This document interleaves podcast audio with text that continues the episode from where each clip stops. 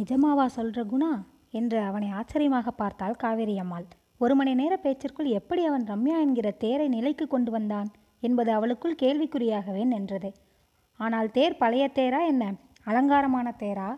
ஜனங்க கூடி தரிசிக்கிற தேரா? வர்ணம் போய் உடைஞ்சு மக்கி நிற்கிற தேர் தானே இதை நிலைக்கு கொண்டு வரணுங்கிற அக்கறையும் கவலையும் யாருக்கு இருக்க போகுது? குணாங்கிற உன்னதமான மனுஷன் இல்லாட்டி போனா? யாரு சீந்துவாங்க? ஒரு மூலையில் நின்று குமுறி இன்னமும் முறுக்குழிஞ்சு இல்லை போயிருக்கும். இங்கிருந்து கொண்டுட்டு போய் கண்ணம்மா பேட்டையில வச்சிருக்கணும். அப்படி முடிஞ்சு போயிடாமல் கயிறு கட்டி இழுத்து கொண்டு வந்து நிறுத்தி இருக்கிற கடவுளுக்குள்ள கை கூப்பணும். கடவுள் மாதிரி வந்து உதவி இருக்கிற குணாவை நிற்க வச்சில விழுந்து கும்பிட்டு இருக்கணும். கண்களில் கண்ணீர் முட்டி கொண்டு நிற்க குணாவை ஏறிட்டாள் அந்த அம்மா. வார்த்தை வராமல் நெஞ்சு தழுதழுக்க இரு கையும் கூப்பி கும்பிட்டாள். ஐயோ என்னங்கத்தை இது? என்று ஓடி வந்து அவளது கைப்பற்றி தலைத்தான் அவன். என்னை போய் நீங்க கும்பிடலாமா அத்தை? என்றபோது அவனது குரலிலும் எல்லையற்ற வருத்தம் எட்டி பார்த்தது. வெறுமனே கும்பிட்டு இருக்கக்கூடாது குணா. காலில் விழுந்து கும்பிட்டு இருக்கணும் என்று தடுமாறிய காவேரி அம்மாளை சமாதானப்படுத்த முயன்றான். என்ன சொல்றீங்க அத்தை நீங்கள் நிஜம் தெரியாமல் பேசுகிறீங்கன்னு நினைக்கிறேன். இல்லைப்பா நிலைமையும் புரிஞ்சு பேசுகிறேன் நீ வாழ்வு கொடுக்க முன் அவள் அவ முடங்கி வெறும் முடமாக ஒன்றுக்கும் உதவாத ஜடமா போயிருப்பா. அதுதான் இல்லைங்க அத்தை.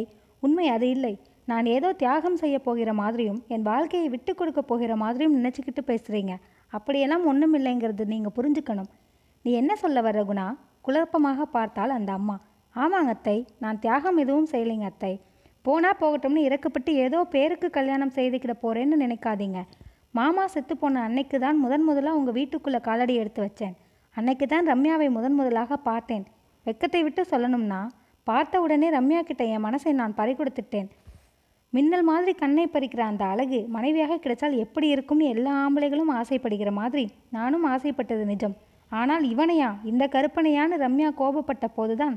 என் தகுதியின்மை எனக்கு உரைச்சது உள்ளுக்குள் சுருங்கி போனேன். ஊருக்கு போய் சாப்பாடு இல்லாமல் தூக்க பிடிக்காமல் விட்டதை வெறிச்சு பார்த்துக்கிட்டு உட்கார்ந்திருந்தேன். அந்த நாட்கள் நினைவுக்கு வந்த மாதிரி ஒரு வினாடி அமைதியாக இருந்து பின் அதே நிதானமான குரலில் தொடர்ந்து பேச ஆரம்பித்தான். அதுக்கப்புறம் தாத்தா வந்து என்னை வெளியே கூட்டிக்கிட்டு போய் குளக்கரையில் உட்கார வச்சு நிறைய விஷயங்களை விளக்கி சொன்னார். உனக்கு இருக்கிற மாதிரி தனக்கு அழகான புருஷன் வரணும். தன்னை போல் செக்கச்சவேல்னு இருக்கணுங்கிற ஆசை அந்த பொண்ணுக்கும் இருக்குமில்ல?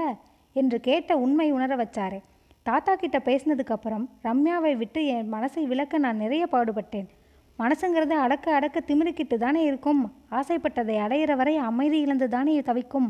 அப்படி தவிச்சுக்கிட்டு தான் நானும் இருந்தேங்க அத்தை. வெளியில் காட்டாது போனாலும் உள்ளுக்குள்ள ஒரு ஏமாற்றமும் இழப்புணர்ச்சியும் இருந்துக்கிட்டே தான் வந்துச்சு. எப்படியாவது ரம்யா கிடைச்சிட மாட்டாளான்னு ஏங்கிக்கிட்டு இருந்துச்சு. அந்த எதிர்பார்ப்புடன் தான் நான் இங்கே வந்து போய் கொண்டிருந்து போய்கிட்டு இருந்தேங்கிறது தான் உண்மை கூட. அவன் நிறுத்தினதும் காவேரி அம்மாள் கேள்வி கேட்க ஆரம்பித்தாள். அது சரி குணா அதையெல்லாம் புரிஞ்சுக்கிட்டு இந்த பொண்ணு தன் மனசை மதிக்காதுன்னு தான். நானும் எத்தனையோ நாள் ஆத்த ஆதங்கப்பட்டிருக்கிறேன் ஆனாலும் நீ ஆசைப்பட்டது பழைய ரம்யாவுக்கு தானே தவிர இந்த ரம்யாவுக்கு இல்லை. மன்னிக்கணும் அத்தை அப்படி இல்லைங்கிறதை ரம்யா பெரியம்மை வார்த்து படுத்த படுக்கையாக இருந்தபோது தான் நானே புரிஞ்சுக்கிட்டேன் அவள் பக்கத்திலேயே இருக்கணும். அவளுக்கு எல்லாம் செய்யணும்னு எப்போ எனக்கு தோணுச்சோ எப்போ மூணு தண்ணி தலைக்கு விட்டப்புறமும் நான் கூடவே இருக்கேனோ அப்போதே நான் வெளியாளுக்காக வந்து போனவன் இல்லைங்கிறதை நீங்கள் புரிஞ்சுக்கிட்டு இருக்க வேணாம். ஐயையோ நான் அப்படி சொல்ல வரல குணா. நீங்கள் சொல்லலைங்க அத்தை நான் சொல்கிறேன் சொல்ல கடமைப்பட்டிருக்கேன். பெத்த கடமையிலும் பொறுப்புணர்ச்சியிலும் நீங்கள் கேட்கிற நியாயமான கேள்விக்கு பதில் சொல்கிற கடமை எனக்கு இருக்கு இல்லையா? அதனால் சொல்கிறேன் ரம்யாவை வெறும் முக அழகுக்காக நான் நேசிக்கலை. அவளை அவளுக்காக ஒட்டுமொத்தமாக நேசிக்கிறேன். அவளை பார்த்த முதல் வினாடியில் என் மனசில் எந்த எண்ணம் இருந்துச்சோ அந்த எண்ணம் இந்த நிமிஷம் வரை அப்படியே இருக்குது. கொஞ்சம் கூட மாறலை. சிறிதும் குறையலை. அதே முழுமையுடன் பூர்ணமாகவும் இருக்குது. அதனால் நான் ஏதோ பரிதாபப்பட்டு ரம்யாவை ஏற்றுக்கிறேன்னோ அல்லது தியாகம் பண்ணுறேன்னோ நீங்கள் நினைக்க வேணாங்க அத்தை. என் கடைசி மூச்சு உள்ளவரை இந்த குடும்பத்தில் இருக்கிற அத்தனை பேர்கிட்டையும் இதே உறவுடனும் ஒட்டுதலாகவும் இருக்கணுங்கிறது தான் என் ஆசை. வேண்டுதல் எல்லாமும். ரம்யாவை மட்டும் நான் நேசிக்கலை அத்தை. உங்களை குழந்தைகளை எல்லாம் நேசிக்கிறேன். அம்மா அப்பா கூட நாம் எல்லோரும் ஒன்றாக ஒரே குடும்பமாக ஒத்துமையாக வாழணுங்கிறது தாங்க என் ஆசை. குணா குணா என்று உணர்ச்சி உணர்ச்சி வசப்பட்ட காவேரி அம்மாள் மேலே பேச முடியாமல் தடுமாறினாள். தழுதுழுத்தாள் நெஞ்சுருகினாள். கடைசியில் அவன் கைகளில் முகத்தை புதைத்து கொண்டு கண்ணீர் விட்டாள். நீ எனக்கு மருமகன் இல்லப்பா மகன். ம் மகன் கூட இல்லை.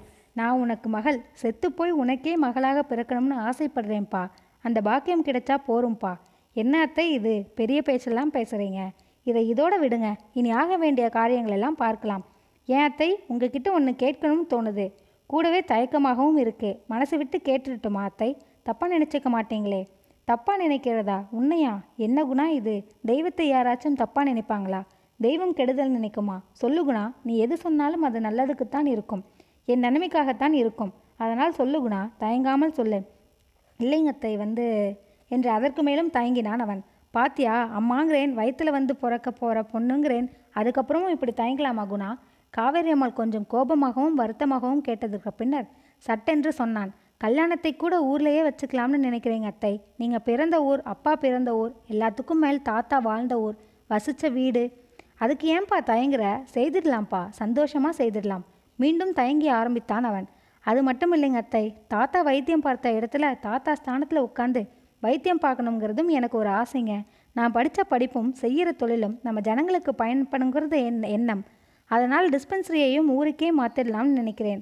இதை பற்றின உங்கள் அபிப்பிராயம் என்னங்க அத்தை? இதில் எனக்குன்னு தனி அபிப்பிராயம் எங்கிருந்துப்பா வர முடியும்? இதில் மட்டும் இல்லை எதுலேயும் எனக்குன்னு ஒரு தனி அபிப்பிராயம் கிடையாது. இருக்க முடியாது இருக்கவும் கூடாது. இனிமேல் நீ என்ன நினைக்கிறியோ நீ என்ன முடிவு எடுக்கிறியோ அதுதான்ப்பா என் முடிவும். நிஜமாக தானே அத்தை சொல்கிறீங்க உணர்ச்சி வசப்பட்டு ஒரு முடிவுக்கு வரலையே. இல்லைப்பா மனஸ் மனசுபூர்வமாக தான் சொல்கிறேன் உறுதியான முடிவு முடிவு மட்டுமல்ல இறுதியான முடிவும் கூட அதுதான். அப்படின்னால் அன்னைக்கு அப்பா கூப்பிட்ட மாதிரி இன்னைக்கு நானும் கூப்பிடுறேன். என் கூட நீங்களும் குழந்தைகளும் வரணும். எல்லாரும் ஒன்றா தாத்தா வாழ்ந்த வீட்டில் வாழணும்னு ஆசைப்படுறேன். அவ்வளவுதானே வந்துட்டா போச்சே. நிஜமாவா அத்தை சொல்கிறீங்க சத்தியமாக சொல்கிறேன்ப்பா இனி உனக்காக குழந்தைகளுக்காக ஒட்டுமொத்தமாக குடும்பத்துக்காக வாழணுங்கிறதை தவிர எனக்கு வேறு என்னப்பா வாழ்க்கை இருக்கே? அதற்கு பின் பேச்சிற்கு அர்த்தங்களற்ற மௌனத்தில் சில வினாடிகள் கடந்த பின் மிக மிக அமைதியான மனதோடு அமைதியான குரலில் சொன்னான் அப்படின்னா நான் ஊருக்கு கிளம்புறேன் அத்தை. அம்மா அப்பாவிற்கு விவரம் சொல்லி கல்யாணத்திற்கு நாள் குறிச்சிக்கிட்டு வரேன். வரேன் ரம்யா என்று அவளிடமும் சொல்லிக்கொண்டு ஊர் நோக்கி புறப்பட்டான் அவன்.